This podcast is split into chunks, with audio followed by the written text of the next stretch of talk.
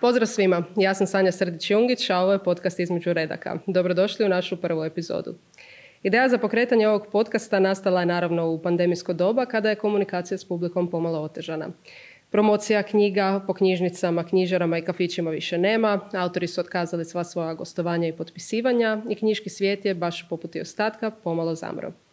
Nakon noći knjige u kojoj je knjižarski lanac Hoću knjigu sudjelovao sa svojim programom Knjiga je mrak, odlučili smo vam na malo redovitiji način u online varijanti pružiti pogled u knjiški svijet. Krajnji cilj ovog podcasta je demistifikacija knjiga, što za one koje knjigu vole, pa tako i za one koje knjigu možda ne vole. Prvih nekoliko epizoda posvetit će se nastanku knjige i procesu kao takvom, kao i onima koji u njemu sudjeluju. To su urednici, lektori, blogeri, izdavači, pa čak i mediji. No knjiga uvijek od nekog počinje, a to je naravno pisanje. Stoga mi je iznimna čast u prvoj epizodi ugostiti trenutno jednog od najpopularnijih pisaca u Hrvatskoj. Pozdrav Kristijana i dobrodošao u naš podcast. Pozdrav Sanja i hvala lijepo što ste me pozvali. Evo sad smo obavili taj formalni ovoga. A, s tim da nisi ovaj u formalnom dijelu rekao koji mi je ovo put da te zovem već za nešto, a da si actually došao. Pa nemoj me zezat. Ja mislim da sam ovoga se udostojio na suradnju više puta nego što sam odbio. Dobro. Ali nisi ni ti baš bila ovoga, nisi mi dao dovoljno vremena između da se odmorim. Tako da ovoga, super je što, što, što se rade ovakve stvari i eto. Jedno će se podržati. I, I dugo se nismo vidjeli u ostalom, pa onda eto malo. Pa sad te ova pandemija malo zatočila, pa vjerujem da imaš malo više vremena za ovakve stvari i nemam ni ja ovaj, pretjeranu želju gnjaviti te. Mislim, jesi najpopularniji hrvatski autor, vjerujem ovaj, da imaš jako puno poziva sa svih strana. Jo, dobro, kad, kad kreneš takvim etiketama... Ne, imam još, go, imam još gori početak. Idem ja, idem ja. Kaj? Hoćeš da još gore krenem? Ajde. Ajmo započeti ovaj razgovor na najbizarniji mogući način. Sanjala sam te noćas. Okay. I nije bio lijepi san. Ajde, da, da, znači, rekla sam ti u prepiski prije podcasta da, da sam štreberica. Dobro. A, isto tako, zadnji put kad smo se vidjeli, sam ti spomenula da nisam pročitala tvoju knjigu i naravno da nisam htjela doći na ovaj podcast, da je ne pročitam. I nisi još pročitala. Međutim, a ne. Imala sam užasno malo vremena da je pročitam i završila sam je jutros. I znači, s tim da sam pročitala jednu knjigu od dvije, odnosno tri, dobro, dotaknut ćemo se toga i kasnije. Ali sam noćas sanjala da sam prvo zaspala uopće na, ovo, na ovaj razgovor, znači kasnila sam, nisam pročitala knjigu, nisam pripremila pitanja i Znaš koje sam olakšanje doživjela ovaj kad sam se probudila? Pa me zanima, e, da li samo ti, to jest imaš li efekt ovakav samo na mene ili inače ovaj, te se tako boje i tvoji studenti ili drugi ljudi koji imaju intervju s tobom?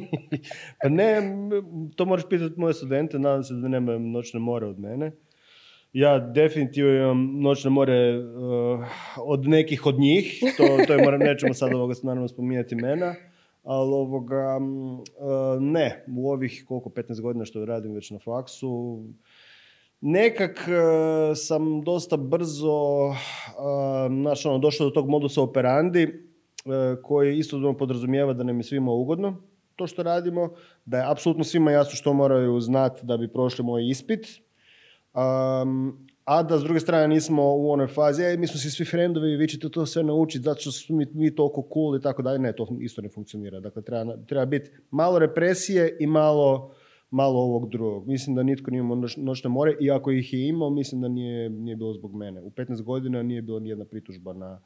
Ono, ja većinom kad rušim, onda pitam jel znate zašto ste pali i odgovor je u pravilu da.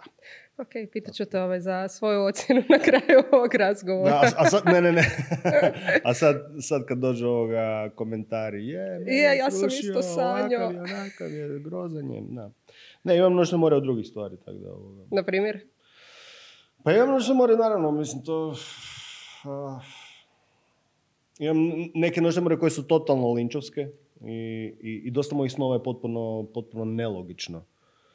Um, ali, ali, ali, to nije čudno. Kad se posvijest javlja, ona se vrlo često javlja u slikama um, koje, koje su nepovezane na, na prvi pogled, ali ispoljavaju ono, nekakve emocije koje imamo. Većinom su to sad ono očinske emocije, strah da se djeti nešto ne dogodi, da nisam nešto obavio, da sam isto nešto zaboravio, da sam zaspao na nešto. Jel, tjedan su- Roditeljski. Da, prošli tjedan su imali, ne, roditeljski još nemamo, ali ovoga, prošli tjedan su imale skijanje, pa je to svako jutro trebalo znaš, ono, pripremiti. Pa da smo se probudili, da autobus već kreće, a mi nemamo skafandere i šta sad, i šta sad. I on će cijelo, dijete cijeli dan biti doma, to je posebno ovoga isto iskustvo i tak.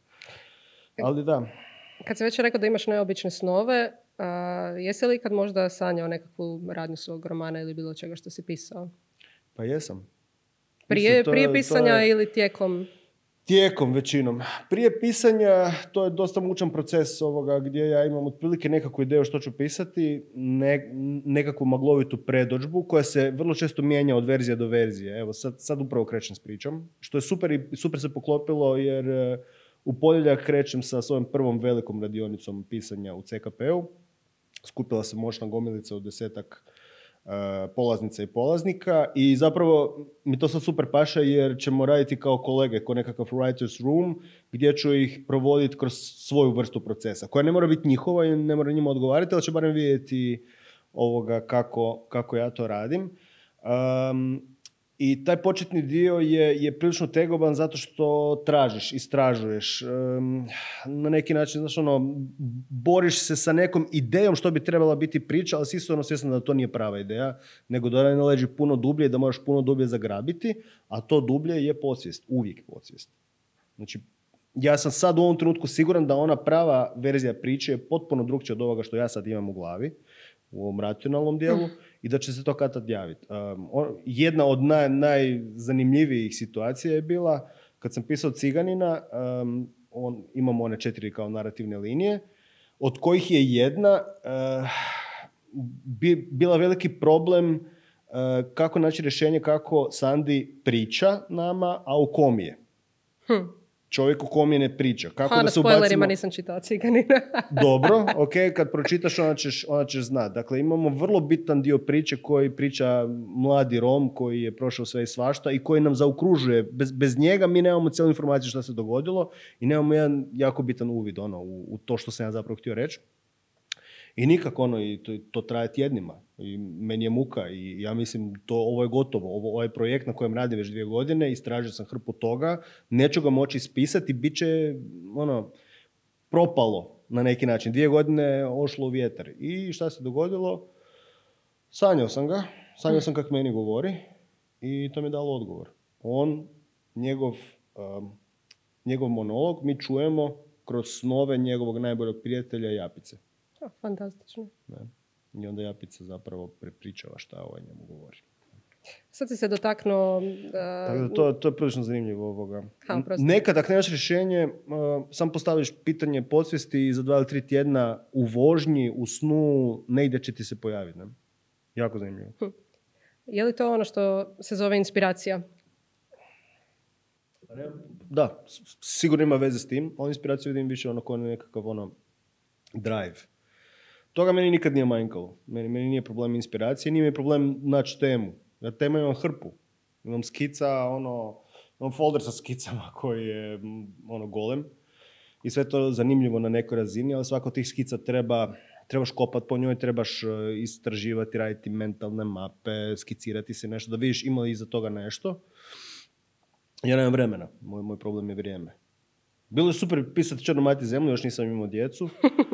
Onda kao ono, uzmeš si četiri sata, četiri sata totalno ovoga, totalnog mira, pustiš si nekakvu glazbu koju možeš ignorirati, ali ti opet ovoga, ove vanjske zvukove na neki način eliminira i pišeš. A sad, stroje malih je dosta zahtjevno.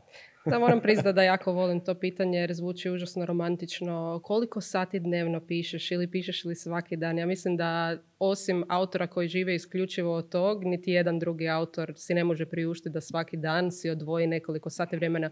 Ima on djecu ili ne, uvijek su tu nekakve obaveze kojima se moraš posvetiti, pogotovo ako imaš i stalan posao kao što ti između ostalog i imaš. A je, mislim, i, i u, u, u kojem god obliku ti se moraš izlaktariti, posebno kao mladi neafirmirani pisac.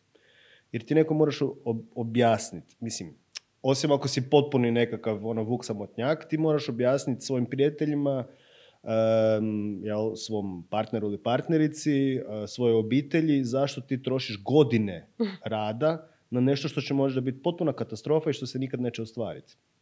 Znači ti imaš u- sebi nekakav, e, nekakvu vatru koja tinja i nekakav glas koji ti kaže, e, ajde nastavi, ono, nastavi i to, to, to će na kraju možda biti nešto prekrasno. Možda. I ti imaš tu stalni problem da sebi i drugima moraš opravdavati, slušajte ljudi, ja ovo moram, koliko god se to sad činilo potpuno kontraintuitivnim i koliko god e, se ja moram pobrinuti za egzistencijalna pitanja, ja, ja ovo moram raditi. Ne? Um, idealno bi bilo za svakog pisa da piše svaki dan i to u isto doba. I to čak ne mora biti jako puno. Znači, ti ako, ono, uh, mislim da je jedna američka spisateljica rekla kao uh, if you can sit on your ass for an hour a day and write, you're hot shit. E sad, hot shit na engleskom znači nešto jako dobro, vruće sranje na hrvatskom znači ne- nešto potpuno drugo. Ovoga, ali kao sad, sad vremena dnevno, svaki dan doći ćeš do kraja, ne? Kod mene se trenutno dogodi da mi se zalomi dva, tri sata dnevno, nekad se zalomi da pišem četiri ili pet dana u nizu, a onda se zalomi bome i dva, tri tjedna bez ičeg. E sad, ta dvi- dva, tri tjedna, ako sam već unutar priče, moj mozak radi.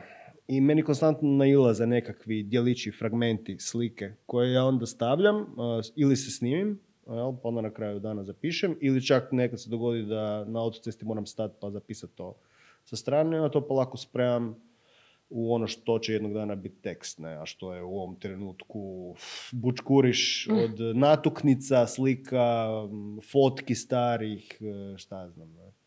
linkova na, na, na e, tekstove drugih pisaca i tako dalje. Ha, vidiš, to mi je zanimljivo, zanimljivo si mi uletio sa tim komentarom. Tako, če- sorry, ali sad imam ja jedno pitanje. Aha, a reci. koliko ti pišeš?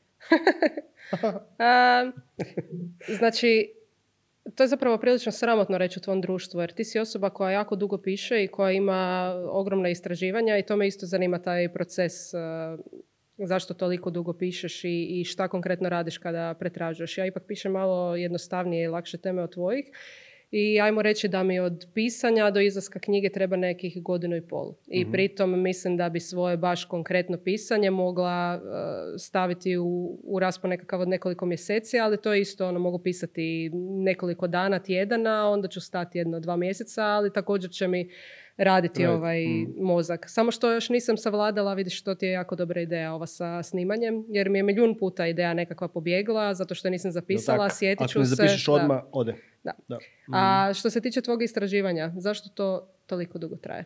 To jest, uputi me u svoj proces istraživanja. Znam Ovako, da si imao, oprosti, informante nekakve i tako dalje, ali čak ni ne mislim na to, nego čisto ta neka tvoja iščitavanja. I spomenuo si isto Mm. tako da voliš čitati druge autore, a, Mhm. pa da li ti to nekad pričinjava problem ako ti se čini da možda neka ideja koju si pročitao negdje drugdje je baš ono što si ti htio napisati, pa da ne ispadne ovaj da kopiraš? Ne, to, to može biti problem samo na početku. E, Kad uđem u knjigu, ono kad sam bio negdje na pol procesa Černemati, na pol procesa Ciganina, ja sam bio 100% siguran da tako nešto ne postoji, barem u tom obliku. Možeš uspoređivati to. Ali kad si već toliko du- duboko i kad, su, kad si te, te likove do detalja razradio, jako je mala šansa da u tom trenutku netko piše baš istu priču.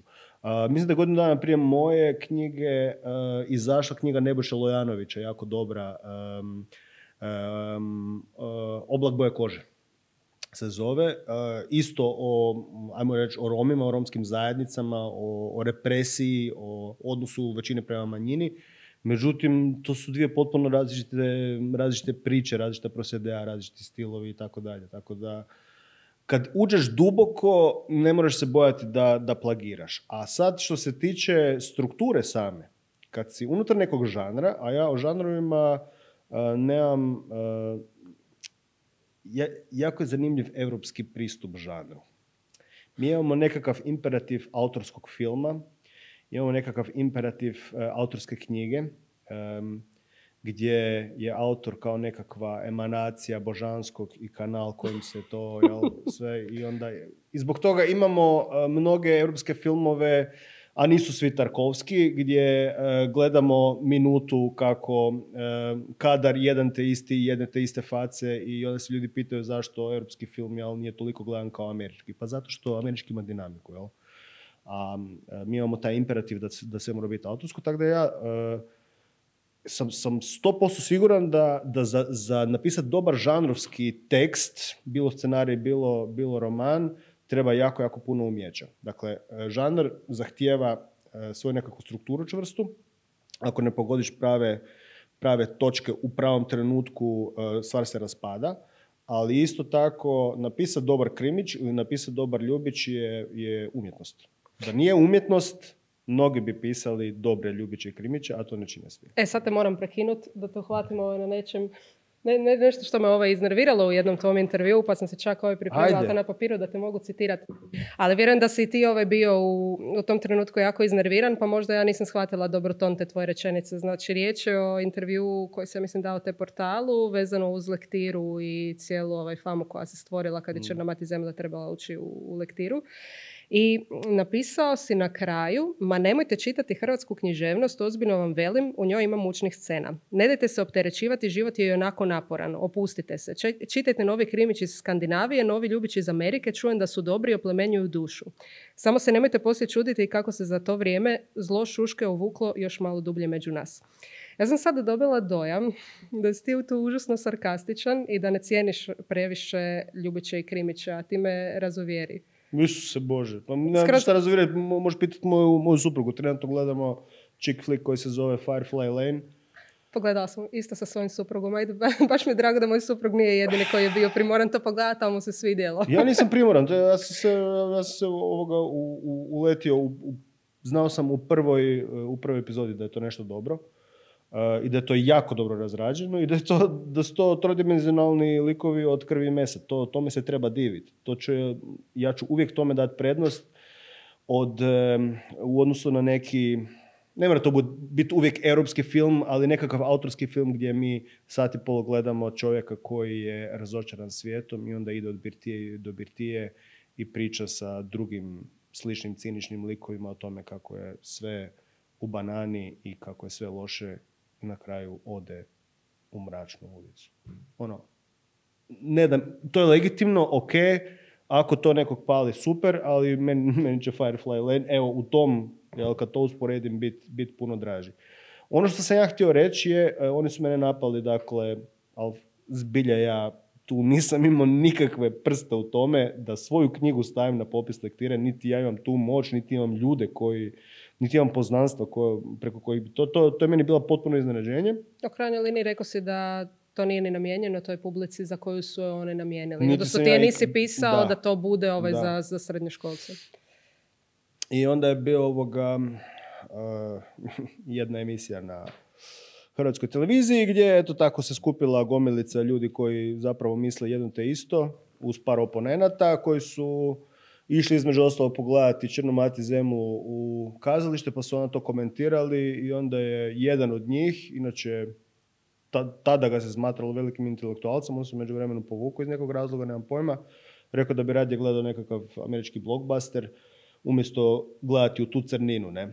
I to je meni užasno bilo, eh, ok, ne moraš gledat, dakle, apsolutno nitko ne mora čitati moje knjige, ali ne možeš mene kao autora napadati što se ja bavim temama kojima se bavim. Bavim se nečime što me duboko pogađa, nečime što me blizu, jer ne idem u procesu četiri godine ako se ne radi o nečemu što me pogađa baš jel, debelo. Ovoga, ali nemoj onda govoriti da, nemoj to stavljati u isti koš, u isti koš sa blockbusterom koji ćeš pogledati gdje Godzilla ubija robota. Ne? Inače, Godzilla sam isto gledao. Baš se reći. Tako da, ovoga, apsolutno, napisati dobar horor, ja, ja obožavam horor. Evo, da se vratimo na Firefly Lane, ja tu i tam volim pogledati chick flick, ali recimo moju suprugu natjerati da gleda sa mnom Walking Dead je apsolutno nemoguće. Ja ne mogu vjerovati da imaš isti ukus kao moj muž ja isto nisam htjela gledati Walking Dead, ja u potpunosti podržavam. To je super, ne, ona, ona tu i tam uh, vidi što, što se događa, naravno vidi zombije i, i sve te grozne scene, a ja joj pokušavam objasniti, zombi su samo katalizator cijelog tog užasa. Užas nisu zombi, užas je ta zajednica koja se potpuno mijenja, jel? zajednica živih. Tako da, ovoga, uglavnom, e, što se tiče horora, to moram gledati sam trenutno, ali ovoga, sa supravom gledam povremeno čikolik i, i, i volim gledati drame. Super. Ok, znači skoro sam krivo procijenao tvoj ton. Odnosno bio je referenca zapravo na, na nekakvu konkretnu izjavu. Bila je referenca na konkretnu izjavu i definitivno ja sam nekoliko puta spomenuo da su zabludi one koji misle da napisati dobro krimić i ljubiš da je to, da je to lako. Eto vidiš, nisam se pripremila dobro. Moj san postaje stvarnost. Dra, drago mi je da smo sad to ovoga... e, Apsolvirali. apsolvirali, da. I meni isto. A, šta bi rekao, da li ti pripadaš nekom žanru? Pa me, em, svaki put se začudim i to čak i jednom i moj urednik nešto tak bio spomenuo, a on me poznaje u dušu i poznaje moje pisanje u dušu kao poigravanje žanrovima. To je ispalo kao da sam ja, jel, ovoga, to što se mogu zamisliti, ono, sjedim u sakovu od tvida, kao engleski nekakav profesor za mene velike knjižurine, ja pušim lulu, ja kako ću se danas poigrati ovim ili onim žanrom?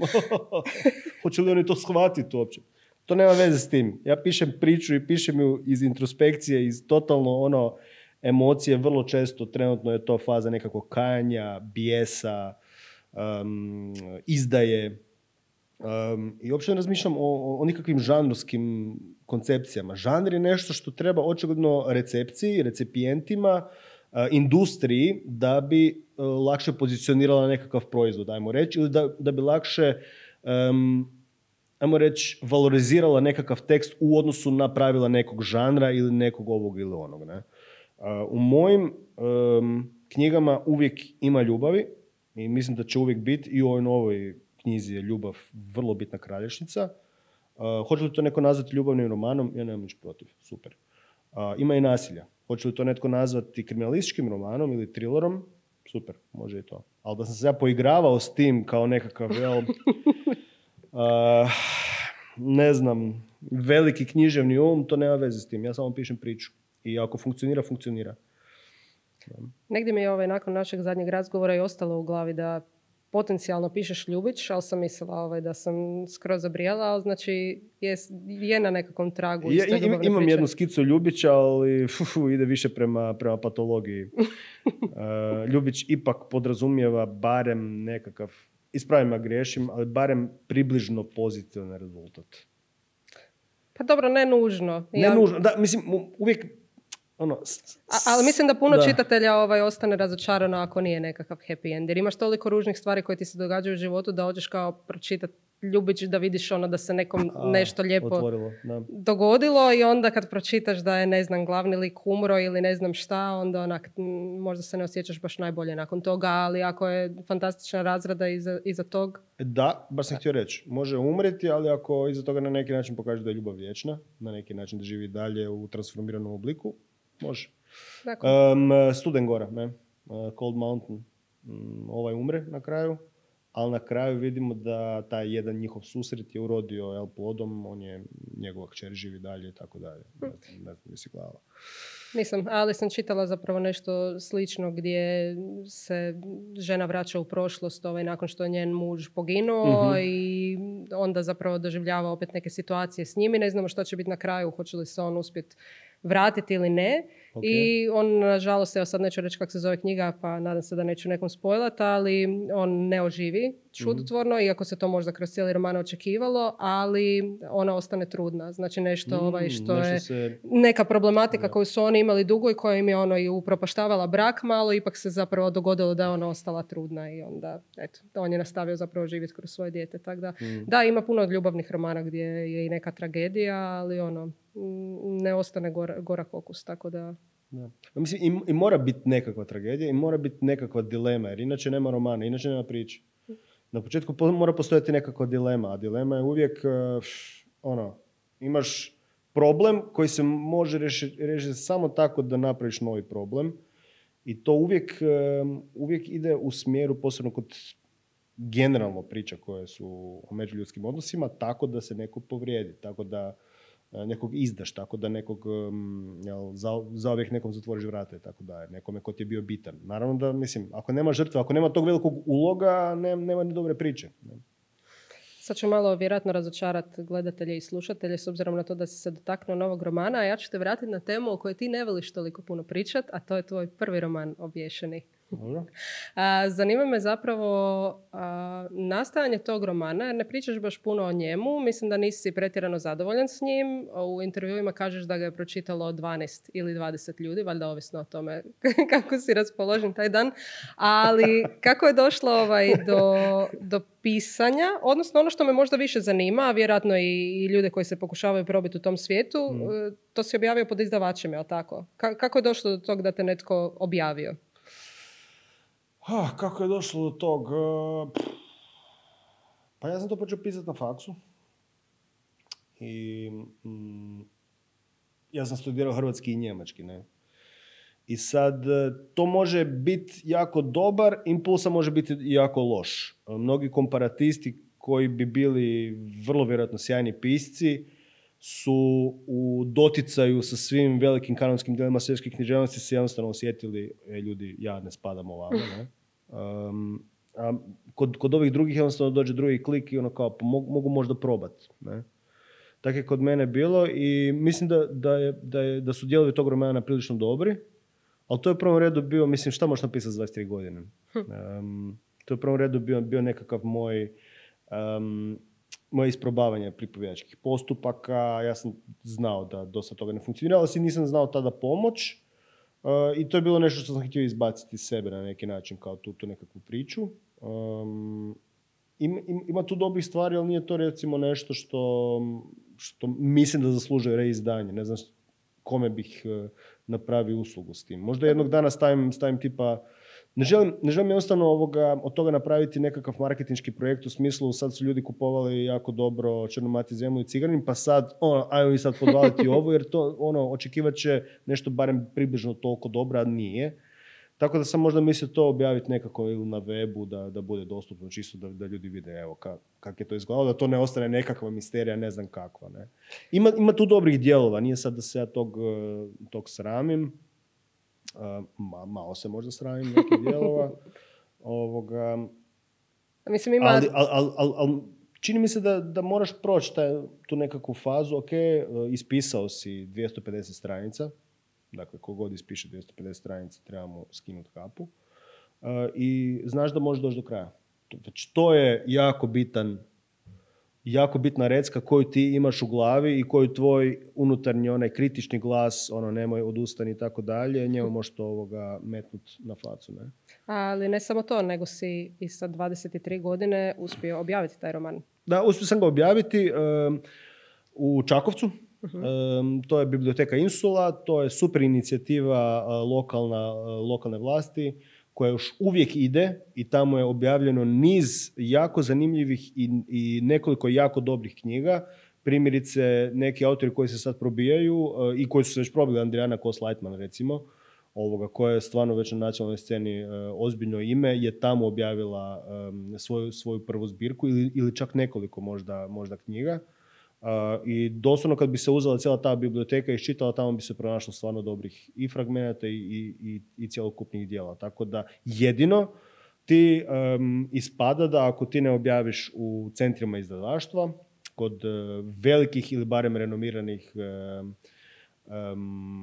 nakladnika, ti ne, nemaš prava i nemaš nemaš jednostavno pristup relevantnoj recepciji.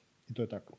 Zašto misliš da je to tako? E, mislim, ja isto sam već u ovom tri godine i vidim što izdavači zapravo rade na području marketinga, oglašavanja, što stranih, što domaćih autora i, i nemam dojam da se čak ni veliki izdavači e, jako ovaj, angažiraju oko domaćih autora. Pa, to mi je teško reći. Uh, ovako, da, od, odmah mi je palo na pamet uh, to, to je bitno za autore koji su u usponu. Autori koji su u usponu treba im svaki mogući push. Dakle, e, neka, neka nacionalna nagrada je puno bitnija autoru u usponu nego, ne znam, Pavlu Pavlečiću, jel, kojih već ima.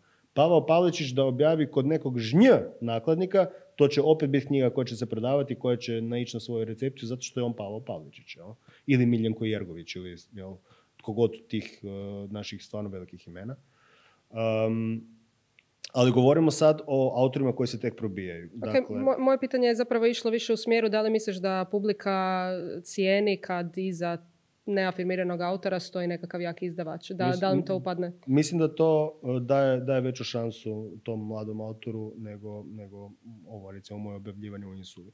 S time da sam ga ja objavio i kod tada algoritma, em, ne bi to bio nekakav e, nekakva ekstaza, ajmo reći. Ne? O kojoj nakladi je to išlo? Uh, mislim da je bilo 500 pa onda još plus 500. To je za, za sve standarde i ono što si pričao u nekim drugim intervjuima zapravo dosta dobro. U Hrvatskoj kad prodaš tisuću romana, to je već kao... E, ti sad govoriš o prodaji? Ja sam rekao naklada. Aha, dobro. A To- pa niste ih valjda podijelili sve? Podijelili smo ih sve. Aha, podijelili ste ih sve. Znači ja sam ih mogao prodavati kao na promocijama, Ok. a nisam apsolutno bio sklon promocijama. U međuvremenu sam tu svoju verziju jel, ovoga, nekako nadišao, pa, pa to svačam evo ko sad, ko stvarno ko da smo se našli na kavi i nakon dugo vremena sad smo ono, čakulamo o književnosti. Ovoga, prije sam imao potpuno drugu, drugu viziju promocije, da ja tamo ono, stalno, stalno nešto pametno govoriti o stanju društva, o stanju književnosti i o književnoj teoriji. Ovoga, što naravno ne želim, niti, niti me to zanima. Ako imam što takvog reći, to, to ću reći u tekstu, ne? Um, tako da ja nisam, ja ne znam koliko sam prodao primjeraka. Nemam pojma. Nisi se obogatio od toga. Ne, ne, definitivno niti sam išao u to zbog toga. Ali Ko sam, ide u- da ali se sam- obogati u Hrvatskoj od, Da. od pisanja? Uh, ne, od te prve knjige sigurno ne. Um, ali sam onda podijelio hrpi, hrpi prijatelja, um, onih koje je to zanimalo. Nakon što je izašla Črna mati zemlja sam podijelio ne znam koliko stotina knjiga, jer su mi samo dolazile mailovi, hoćemo vidjeti to, hoćemo vidjeti to, pa rekao, pa dobro, imam to doma, stoji, kad tad ću to morat nekam škartirati, ono bolje da, da to ljudi imaju. I sad povremeno na njuška ono ide, ovoga, vidim da, da izleti, da neko to Po nekih 400-500 kuna, koliko Ne, se sad. Harry Potter prodaje. da, da. Ono kao prvo izdanje, ne, ne, ne. E, nije baš tako. Meni je ostalo doma još evo jedno, e, jedan primjerak. Moguće da je negdje još na tavanu u Svetom Matiju na Muri. Um, pitat ću mamu, ali velim. Bit, bitno je da, bitno je u mom putu to bilo, ali vidiš s druge strane, e, samo ta činjenica da, ok, ti si sad onda sretan taj jedan dan kad je knjiga izašla, ti ju držiš, to je tvoja beba, međutim onda se ništa ne događa, nema, nemaš, nemaš nikakav feedback. Još tad nije bilo društvenih mreža. Mislim možda ih je bilo, ali ja 2005. nisam siguran, kad je to izašlo, da, 2005. Nisam siguran da sam imao i mail. Možda. Ne, imao sam, imao sam, mail, ne, imao sam mail, imao sam mail jer sam počeo raditi na faksu. Um, ali ono nije, nije bilo tog načina. um, f- mi, mi, mi možemo, mi možemo govoriti o fejsu i objavljivanju na fejsu na ovaj ili onaj način. Možemo misliti o tome ovako ili onako. Ima neke stvari koje su super, ima dosta tu jel, uh, svega, ali se može stvoriti buzz. Ako netko izvadi nekakav super citat iz neke knjige, ja se nakačem, ja ću otići i ja ću kupiti tu knjigu. Tako sam kupio Semezina Mehmedinovića, recimo. Prvu knjigu, pa onda i ostale dvije. Ovoga, baš zato što sam na fejsu vidio, Isuse, šta je ovo? Znaš. Jesi bio siguran da je bio njegov citat? Znaš kako se to radi sa citatima na fejsu? Ovo. Da, da, da, ono, Ivo Andrić, Mislim, jesi ga našao na kraju u knjizi kad si čitao. Jesam, Da, jesam, znači bio je sam. legit, ok. Bio je legit. Um, I ovoga, i, i ti čim imaš tu platformu da se stvori nekakav baz oko nečeg jako dobrog, pa čak i nečeg kontroverznog, to je potpuno druga situacija. 2005. ako je neko objavio nekakvu knjigu o troje studenata u vrlo um, poremećenom uh, zapravo ljubavnom odnosu, to možda može nekog zanimat i Lokotar mi je rekao da bi on tu knjigu čak i, i uredio i objavio u algoritmu, da, da ju je tad dobio u ruke. Međutim, ja, ja sam imao sam osjećaj da, da to nije dovoljno dobro uh, za, ajmo reći, nacionalnu scenu, nego sam htio to, evo, jednostavno, završiti to i to objaviti ako se može. Ti to ponekad kad te ljudi pitaju oko te knjige onako predstavljaš kao nekakav, ajmo reći, flop. Znači nisi imao nekakav, eh, nekakvu povratnu informaciju Da. fantastičnu, nije se ništa dogodilo, nisu te ljudi počeli zaustavljati na cesti, jesi li ti Kristijan Novak i tak dalje. Znači, ajmo reći, ništa se nije dogodilo. Da, i Što- ništa mi nije tjeralo onda da ja, da ja sad ono kao idem dalje, iako je uvijek u meni postoji taj, nije uvijek postojao taj drive. Drive se pojavio u srednjoj školi. U osnovnoj školi sam ja imao potpuno averziju prema zadačnicama, dobio sam loše ocjene iz toga.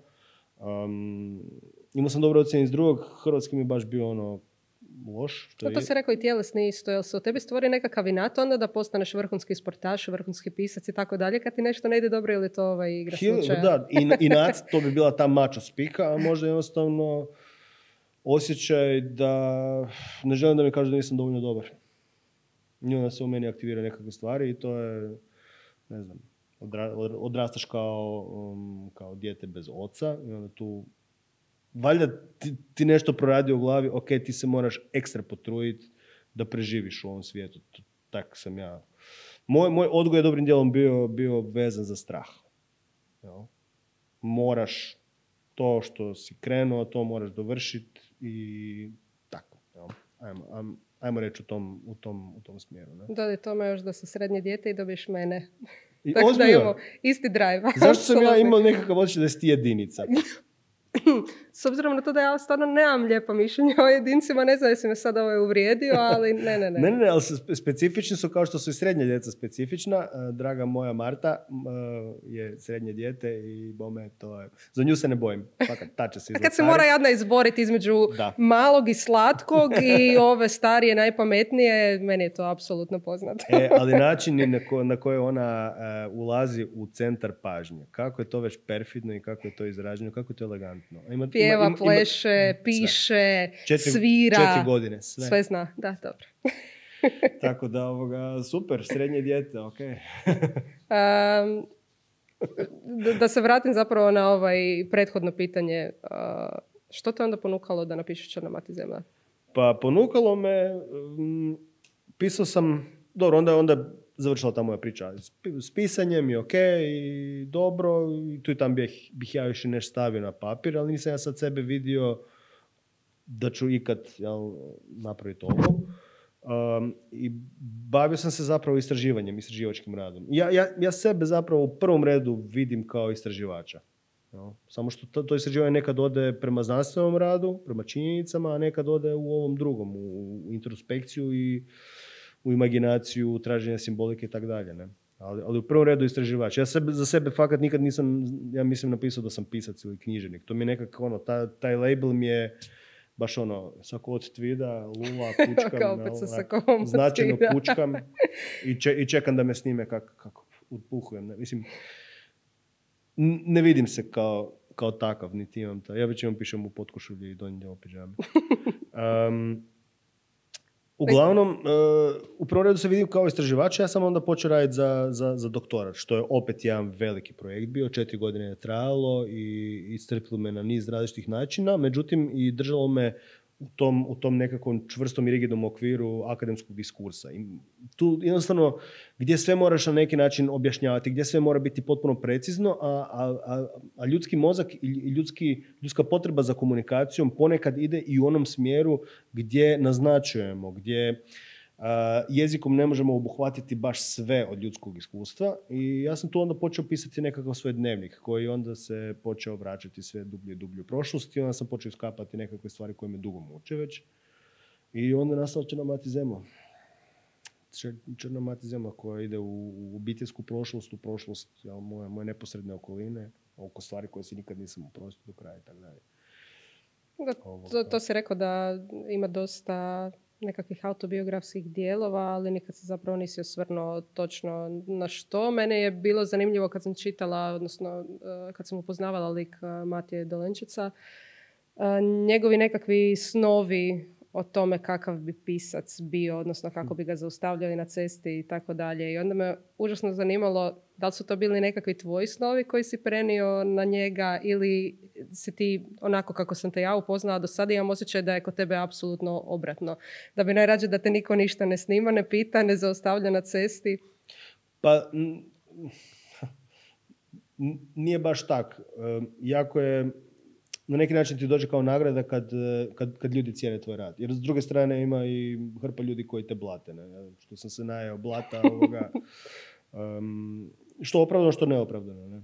Nekome se jednostavno ovo ne sviđa, nije njegov džir i reći da je to najgore što je ikad napisano, a jel, neko drugi će to iz, iz drugih nekih pobuda i tako dalje. Um, ali definitivno ja nisam htio nikad biti tu na neki način taj koj, preko kojeg će se prodavati tekst, nego sam htio da se priča o tekstu. Ne? Tako da sam ja vrlo dugo čak i izbjegavao i nečkao se oko javnih nastupa, sve dok nisam vidio da to može biti doslovno ovako. Jel?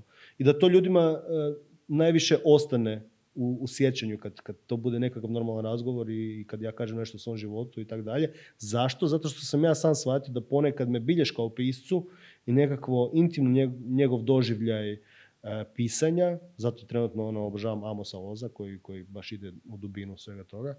Um, me, me to najviše zanima. Pa sam onda mislio ono, ako, ako, nekog, um, ako su, su nekog dotakli moji tekstovi, možda ga zanima i, i taj dio um, mojeg, mojeg života koji ja želim razotkriti. A ne želim razotkriti sve, naravno. Zašto misliš da je Črna mati zemlja postao takav hit? Ja znam da te sad pitam jako teško pitanje, ali jer mislim da je osobno da je jako teško staviti prst na to zašto neka je knjiga uspješna, a neka nije. Da, a pa šta to ti je- misliš zašto je tvoja uspješna? Pa e, ima super knjiga, ima sigurno puno boljih tekstova od Črne mati zemlje koji nisu bili hitovi, koji kao da su bačeni u bunar. Ja to kažem bez, bez ikakve lažne skromnosti, ali ono što se meni dogodilo, imao sam sreću kao prvo.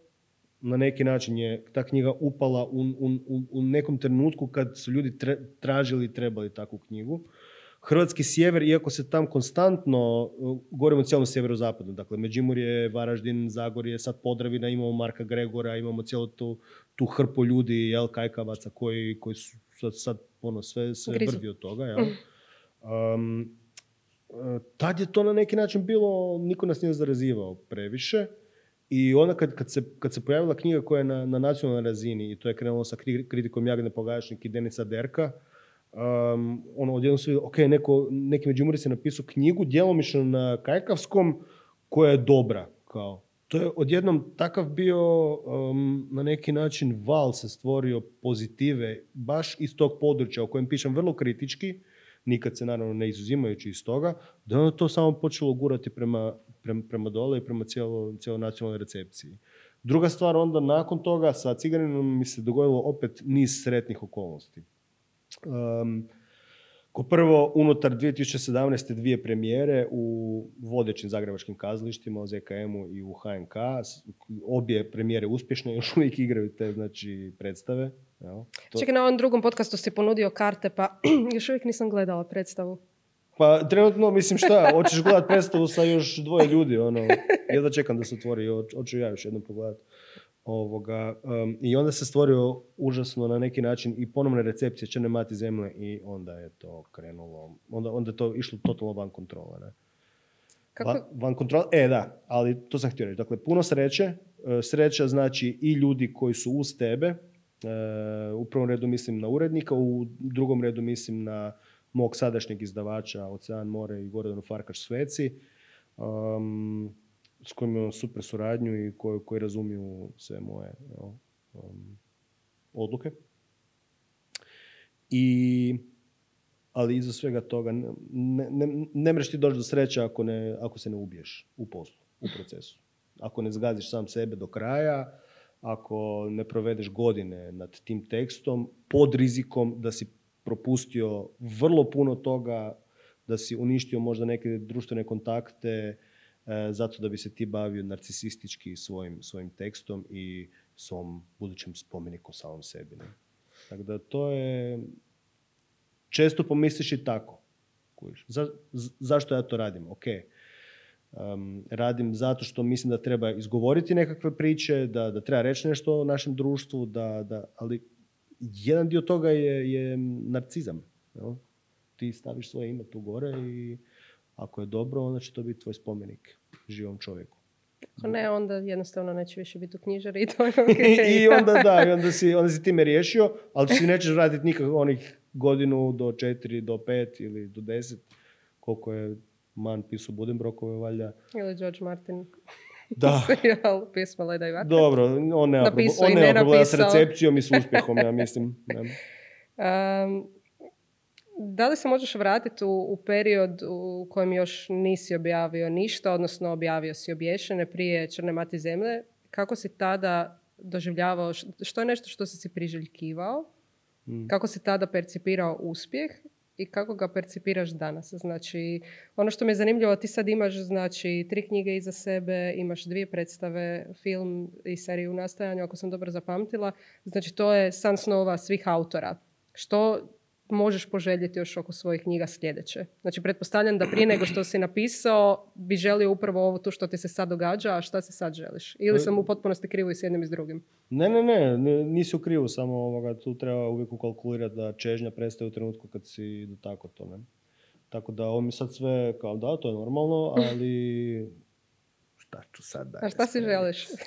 šta još možeš dobiti? Jedino na što mislim, i to, to je jedini put kak ja želim kak ja mogu napraviti nešto što je... Pazi, postoje, postoje genijalci. Ne znam. Michel Houellebecq, kad izbaci što god, to je barem, barem solidno ili jako dobro. Milinko Jergović izbacuje jednu knjigu godišnje, to je barem solidno prema jel, vrhunskom. Ovoga. Ja nisam takav. Ja moram dati 150% um, u u nadi da ću možda dotaknuti nešto što je korektno i što, što je dobro, a uz malo sreće i uz dosta jel, inspiracije i gaženja samog sebe, dovesti to do, do, do nečeg što će netko reći da je, da, da je vrhunsko. Ne? Um, ček, zaboravio sam pitanje koje je što sad smatraš Aha. svojim uspjehom? Što je nešto što si priželjkuješ? Nagrade si dobio, film se snima, serija u nastajanju, predstave imaš. Šta, šta još hoćeš? Jedino što hoću je dati sve od sebe da sljedeći tekst bude dobar. Vrlo jednostavno. Ne, ne vidim se kao autora koji će napisati nekakav opus od, ne znam, 10, 20, 30 knjiga. Ne zanima me to. Zanima me sljedeća priča da bude bomba. I da u nju dam apsolutno sve što, što hoću. Znaš. I i to je taj moj jedini prostor slobode. Znaš, ono, u, u ovom akademskom dijelu ja sam podložan nekakvim rokovima i nekakvim obvezama. Moje, moje razdoblje reizbora traje pet godina. Ja od tih pet godina moram isproducirati toliko i toliko znanstvenih tekstova. A za njih se trudim da budu što bolji, ali sam zadovoljan i ako su korektni. To je ta reckica i to je to. Jel? Ovoga. Međutim, ja ne moram objaviti novu knjigu ako sam, ako ne, ne mislim da je dobra. Zašto bih to učinio? Zašto bih to učinio sebi? Pa to je, to je to što ja volim raditi, ne? Onda ako već to volim, idem to raditi najbolje što mogu, ne? Puštaš li tekst u tisak ili kod urednika i tako dalje ako nisi u potpunosti? Odnosno, je li uh, tvoja ukoričena knjiga nešto što im si ti 100% zadovoljan ili i dan danas misliš da si neke dijelove možda mogao bolje napisati? Ma joj, pa ja, ja se grozim, grozim se situacije na književnim večerima kad moram čitati nešto iz knjiga. Uvijek ne iđem neku rečenicu za koju si mislim, se, ovaj, koji idiot bi ovo napisao, zašto si to pisao tako, ne? Naravno, nikad nisi zadovoljan, ali u nekom trenutku ti postaneš rob tog teksta, um, ti polako jel, gubiš, gubiš razum i onda je vrijeme kad tekst ide uredniku, kad ti možeš predahnuti od njega i kad onda slijedi rad s urednikom gdje još jedne oči vide ili isto što i ti, ili ti kaže ovdje uopće nisi precizan i ovdje uopće nije jasno što si htio, ili ova scena, ja ne kužim šta radi ovdje, ili ovu scenu si treba staviti prije, ili ovaj osjećaj si treba ovak ili onak. Ne? Ovoga. Tako da nikad nisam zadovoljan, da pače. Mm, sad s odmakom i sa, sa puno pozitivnih e, reakcija mogu biti zadovoljan sa Černomati i sa Cigranom, ali ja se nisam doveo u fazu da ih pročitam još jednom. Mislim nikad nakon izdavanja. Ma ne, onda si još toliko puta prošao kroz tekst. Znači ono, da ti je više muka. Da. Ja ne znam, ima dijelova u Ciganinu koji su raspisivani po 30 puta. Još nisam zadovoljan bio s njima i tako. Ajmo malo na prijevod. Ja sam konkretno čitala ne Černomati zemlju, nego Dark Mother Earth. Zato što su me jako preplašili sa uh, Međimurskim. Da. Da, da, da. Stvarno se nisam osudila. Znači, kao prvo, sve što sam čitala o tvojim knjigama i sve što sam ikad čula od nekog drugog je bilo jako je ono teško i mračno, ali fantastična knjiga. Znači, to me prvo malo demotiviralo i onda sam se malo bojala e, Kajkavskog, tako da mi je Dark Mother Earth bila dobra alternativa, ali mogu ti reći da mislim da mi je žao što sam krenula prvo sa engleskim. Jer e, baš mi je bila nekakva distanca. mm Nisam imala dojam kao da čitam stranog autora, ali nisam imala dojam ni da čitam domaćeg autora, baš nešto ovaj, u sredini. Pa je, kao što sa, s um, prijevodima uvijek bude. Ja pokušavam, čitam na njemačkom i na engleskom. Što god mogu čitati u originalu, čitam u originalu. Um, a prevode čitam, ne znam, s turskog, ruskog i ovih jezika koje, koje ne znam, tako da...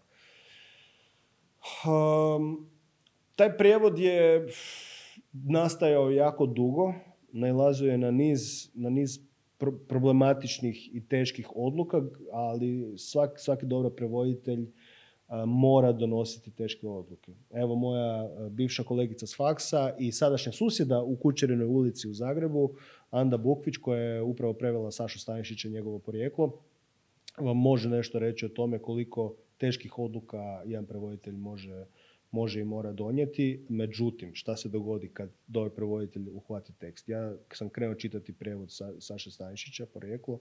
Ja sam nakon 30. stranice zaboravio da je to prijevod i mislio si, ja nisam siguran da Saša Stanišić da piše na jel, tom svom srpskom ili kojem god već od ovih jezika, a ne na njemačkom kao što piše, nisam siguran da bi on to mogao bolje napisati. Hmm. Dakle, toliko prevoditelji um, i, i, i, što dulje idem, sve više i više imam, imam respekta prema prevoditeljima i prema odlukama teškim koje ne moraju uh, donijeti. Zapratite, kad smo već kod prevoditelja, zapratite čovjeka koji se zove Mišo Grundler.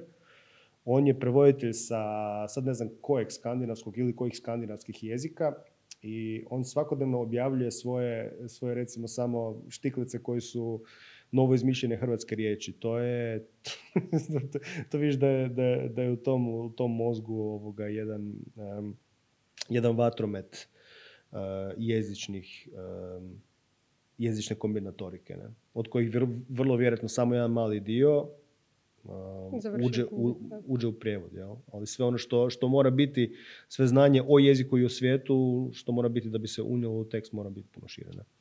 Da, mislim, to je nešto zapravo s čim muku muči Hrvatsko društvo prevodilaca. Uh, nekako i to možemo vidjeti i po tvojoj knjizi ovdje gdje piše tko je prevoditelj i mhm. na kraju knjige imaš tvoju sliku i tvoju biografiju, a kasnije imaš i od Elias Bursač.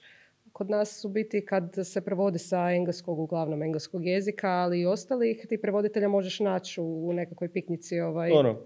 da. da, ali nećeš, nećeš, ga naći, da, nećeš ga naći na naslovnici, a, a definitivno ima ono, veliki utjecaj na, na krajnji tekst. Da, i kako ključni utjecaj na krajnji tekst. Kako si zadovoljan s tom pričom?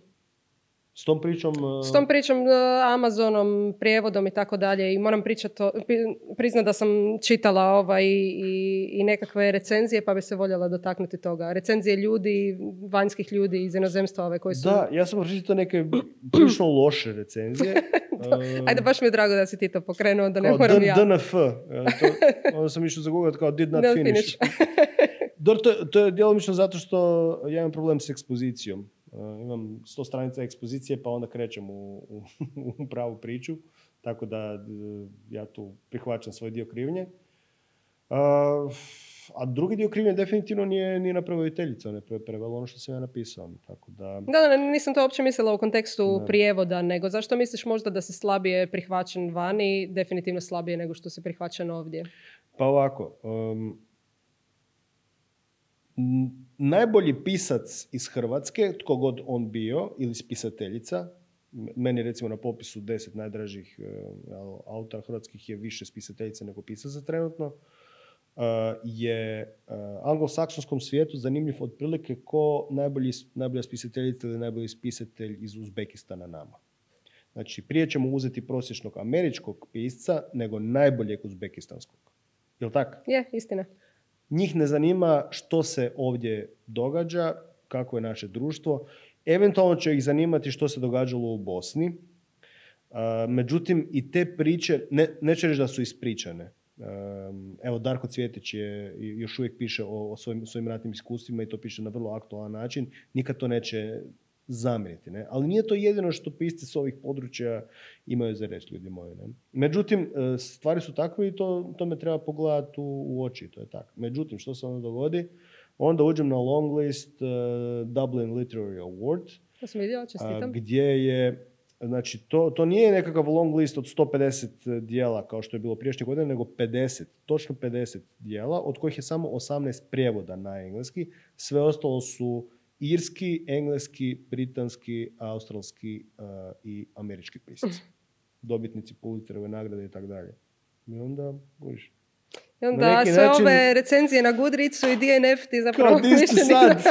Di ste sad? Jeste vi na long listu? Niste, ja sam. Ne, zezam se. Nije, nije to tako. Ja generalno uh, zna- znam um, razlikovati zluradu kritiku od, od one koja je stvarno ono, e, ne, ne zanima me to o čemu si pisao, sorry, i to je to. Um, dosadno mi je. To, to mene uopće ne, ne pogađa. Ja, ja, to, ja toj kritici mogu stvarno pristupiti analitički i vidjeti što sam ja možda mogao napraviti da bude, da bude bolje. A znam da je bilo stvari koje sam mogao napraviti da bude bolje. Ne? Druga je vrsta kritike, ona koja dolazi vrlo često i od kolega, i od onih koji su mislili da bi htjeli biti pisci, a nikad nisu imali um, odvažnosti. Ili... U drugom podcastu si iskoristio drugu riječ za to. Da. da. Cojones. Cojones. Cojones. Uh, Sad sam kod tvoj najveći grupi, ono, danas sam pregledala valjda sve videe s tobom koji postoje, ovaj, tako da ću te često citirati, ono, nećeš se niti sjetiti šta si rekao, ali, ali ja, ja, znam. Se, ja se generalno ne sjećam šta sam rekao. Uh, i, i, često demantiram sam sebe, nadam se ne prečesto. Ovoga, I ne oko bitnih stvari. Ali da, vrlo često upravo od njih dolazi baš ono blato. Ali to je tako. Što, što, što, što da se radi? Kad smo već na toj temi, kakva ti je hrvatska knjiška scena? Odnosno, što se događa na hrvatskoj knjiškoj sceni? Čega misliš da je previše? Čega možda fali? Misliš li da se u Hrvatskoj čita dovoljno? Misliš li da se domaći autori čitaju dovoljno? Pa što se ima, mislim, ne, ne šta govoriti da se čita dovoljno ili se ne čita dovoljno. Um, ima, ima ljudi koji uopće ne čitaju hrvatske autore i, i, i, i što da se radi? Uzeli su par knjiga, nije im se dopalo, um, mračne su vrlo često. E, zašto su hrvatske knjige mračne? Pa zato što nam je očigledno stvarnost mračna, a i zato što a, mi se čini da je lakše rastužiti čovjeka nego ga nasmijati. Um, čini mi se da nam treba um, i, i ja ne velim da sam ja kompetentan za, za to i ja sam možda potpuno u krivo, da nam treba um, sad u ovom trenutku ću, ću, ću reći totalno blasfemiju, da nam treba puno više zabavne književnosti. Ja sam mislila da ćeš reći Krimića i Ljubića. To bi bila blasfemija. Pa ne, evo, nek bude i, kri- i dobrih Krimića i dobrih Ljubića, toga u međuvremenu ima. Ivica Ivanišević e, piše k- Krimiće i to izbacuje po jedan, po jedan godišnji. Nisam ih čitao, ali svi koji kažu, kažu to su Krimići, dobri Krimići i to je to. I kad počnemo pisati zabavnu književnost, zabavniju književnost, ajmo reći, onda će to privući i više hrvatskog čitateljstva. I, a kad neko se navuče na zabavnu književnost, on će kad posegnuti za nečim što ide i malo dublje ili, ili što, što, što je nešto kompleksnije. Ne? Tako da, evo, ja neću reći trebamo više e, potpuno eksperimentalnih romana, iako i to treba, upravo ti eksperimenti, hermetični e, pristupi jeziku i, i, i ti prosedeji vrlo često nama pomažu, nama koji pišemo, ajmo reći, narativnu fikciju jel, u tradicionalnim okvirima, pomažu da vidimo kamo sve jezik može otići. Ne? Tako da treba svega toga, ali em, da bismo ono, aktivirali čitateljsku publiku i privukli je Hrvatskom trebamo više zabavnog. To mi je jako drago čuti. Isuse, sad ovo će biti... da. Kristijan Novak je rekao rekao? da Hrvati ne pišu zabavno. Bam. Da, a jel smijemo reći ka- kad se ovo događa, da je, da je trenutno Da, da, naravno. upravo propuštamo Sanja, Doru. ja propuštamo Doru. To je Evo, moj- brz- ubrzat ću se. A rekao si da imaš ne, ne, snimalicu. ja, ja imam snimalicu i, i rekao sam suprug, suprug iz doma da, da, da, da me čeka s tim. Ovoga, to je moj guilty pleasure. O, o, o, zapravo Eurovizija mi je guilty.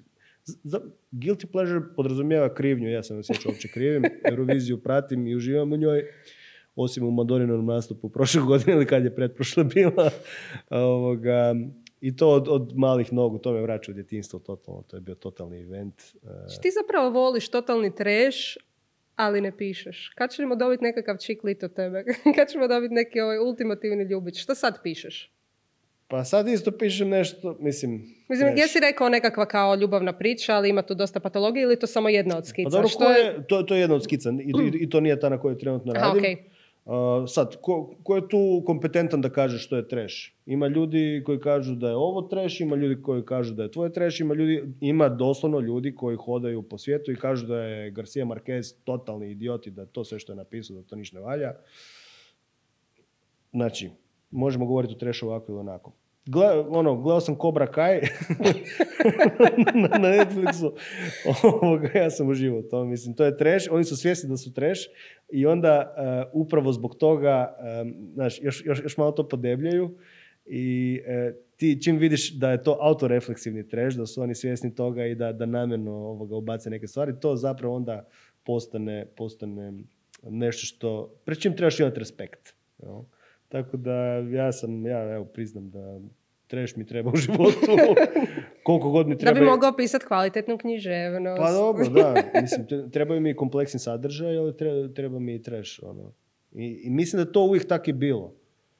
Pa Shakespeare u svoje vrijeme, on, ni, ja, ja, evo, sad, sad će me isto možda ovoga razapet, nisam siguran da su ga smatrali ono visokom književnošću. U trenutku dok je on pisao, U trenutku dok je on pisao, on je bio i tekako ovisan o ljudima, o ono common people, koji će doći i koji će gledati i platiti njegovu predstavu. On je mora biti zabavan. I komercijalan. To je ona riječ isto koje se groze. Zbog Samo što, da, e, mora, mora biti komercijalan, tako je. Jer da nije bio komercijalan, napisao bi jednu dramu i doviđenja, mora bi raditi, ne znam, izrađivati stolove ili, ili postole. Ovoga, tako da ovoga, on, on je i tekako mora biti, samo što je on u tome svema bio genijalac, što je stvorio nešto što je, što je vječno, ovoga, pa ga mi sad smatramo visokom kanon, kanonskom književnošću, to je druga stvar. Dakle, što pišeš? Pa, evo, prvu, ovoga, prvu stvar koju ću reći svojim polaznicima svoje radionice, e, reći ću im, nemojte nikom govoriti što pišete. Znao sam. pa ne, to, to je vrsta autosabotaže. Jer šta, ja, ja ću ti sad ispisat, e, ispričati svoju verziju, na kraju će izaći nekakva verzija koja ima ono, neke dodirne točke s ovime što ću sad ispričati. Tako da, to sam odustao davno. Ne, okay, ajde tu, onda. Tu, tu, i tam pićam nekome um, tipa s kim baš imam, znaš ono, profesionalni odnos u smislu uredniku, uh, čisto da vidim reakciju. Jel? Uredniku ili nekome koga uopće ne poznam ono, u par rečenicama kažem i onda vidim reakciju i onda vidim jesam li na pravom putu ili ne. Um, ili recimo svom, svom producentu koji isto ima super osjećaj za, za to što doista ima potencijala, što nema. Jer ponekad jedna te ista priča, ako ju napadneš s jedne strane, je potpuno može ispast bez veze, ako ju napadneš s druge strane, iz druge perspektive može biti super. Ne? Ok, nećete toliko onda oko tematike, ali ono što me zanima, nekako se uvijek vrtiš oko četiri godine za, za pisanje istraživanje. Hoće li i sad biti tako ili si u kašnjenju? Prema izrazu tvog lica rekla bi da je ovo drugo. Ne, ne mogu reći. Možda će trajati 10 godina, možda budem gotov krajem godine. Ok, ne, ali to je tvoj proces. Da, to je moj proces. I čini se da sam nekako, i to, to me dosta naučilo pisanje scenarija, gdje stvarno moraš biti koncizan i gdje, gdje možeš reducirati. Ono, u smislu, da doslovno svaku repliku pitaš, jel mi treba ovo? Ako mi treba, zašto mi treba? Zašto? Možemo li bez ovog? To dok, dok sam pisao romane mi nije padalo na pamet, što se nažalost i vidi trebalo je još, još to reducirati. Ne? Sad upravo krećem iz te, iz te pozicije. Piši samo ono što je doista bitno. Ok, idem napisati prvu rečenicu. Noć je bila vlažna i um, rosa se hvatala za travu. Zaš, zašto je to bitno za moju priču? Apsolutno nebitno. Idem odmah u ono, in media stres. Što je dilema ove priče? To, to mora biti čitatelju jasno na prvih pet ili deset stranica, inače se izgubim. U Cobra Kai odmah znaš šta je. A, je li ti bilo lakše pisati kad uh, nisi imao publiku da te publika motivira ili te onako malo plaši sad? Imaš kao dvije uspješne knjige, što ako treća bude... U biti sad si u istoj situaciji kao i Matija Dolenčec. Matija Dolenčec ima ovaj, e, dvije vrlo uspješne knjige i onda je s trećom ovaj malo profulo. Da li imaš isti strah ili to apsolutno ovaj, Pa gle, kad imaš troje male djece, onda se ne boži više ničeg.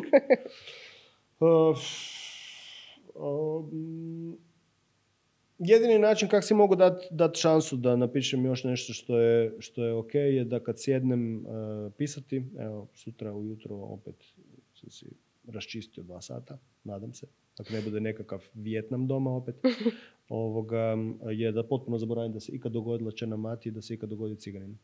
Potpuno iz nule, ja sam niko i ništa, moram čitatelja zgrabiti na prvoj stranici. Čitatelj na prvoj stranici mora vidjeti da je to nešto što vrijedi čitanje. I što, što vrijedi njegovih sati, pol ili dva sata ili tri sata ili koliko god mu još treba za čitanje. Ako to ne napravim, džaba meni sve ovo ostalo. Ne želim jednostavno, znaš ono, ne, kako bi rekao, hoću da ta nova knjiga živi sama za sebe i da, da ima vrijednost sama za sebe, a ne kao nekakav, um, nekakva ekstenzija um, ovog. Za jedno od zadnjih pitanja, najnepopularnije pitanje na intervju za posao. Pa ti, aha, Što? ti, ti samo reš ova nepopularna pitanja. Aha, oprosti, pa morate neko malo izrešetati. Šta ćete pitati od ti dolazi inspiracija i kad si počeo pisati? Mislim, Dora, jesmo se i tog dotakli. Uglavnom, gdje se vidiš za pet godina? Joj, di si vidio za pet godina? Za pet godina ću imati 46. Bićeš bliže 50 nego 40. To si ja tak isto uvijek tumačim kad si, 40s. kad si brojim svoje godine. Uh, pa di se vidim, nemam pojma. Nadam se na dobrom mjestu, nadam se da će svi moji biti ok. Nadam se da će ova naša zemlja biti bit bolja, da će grad biti bolji, da će sveučilište biti bolje. Zaslužujemo to. Kaj ja znam, um, pokušavam biti optimist. Treba i to malo. Da, i nadam se da će, znam, Što? Ne, mislim, to, to, je- to je pitanje koje, koje je dobro za, za postaviti da, ovoga, da ljude pokreneš u struju svijesti, ne? Malo. Evo, to ću možda iskoristiti na, na radionici. O, hvala. Evo da te uvalim po zadnji put večeras.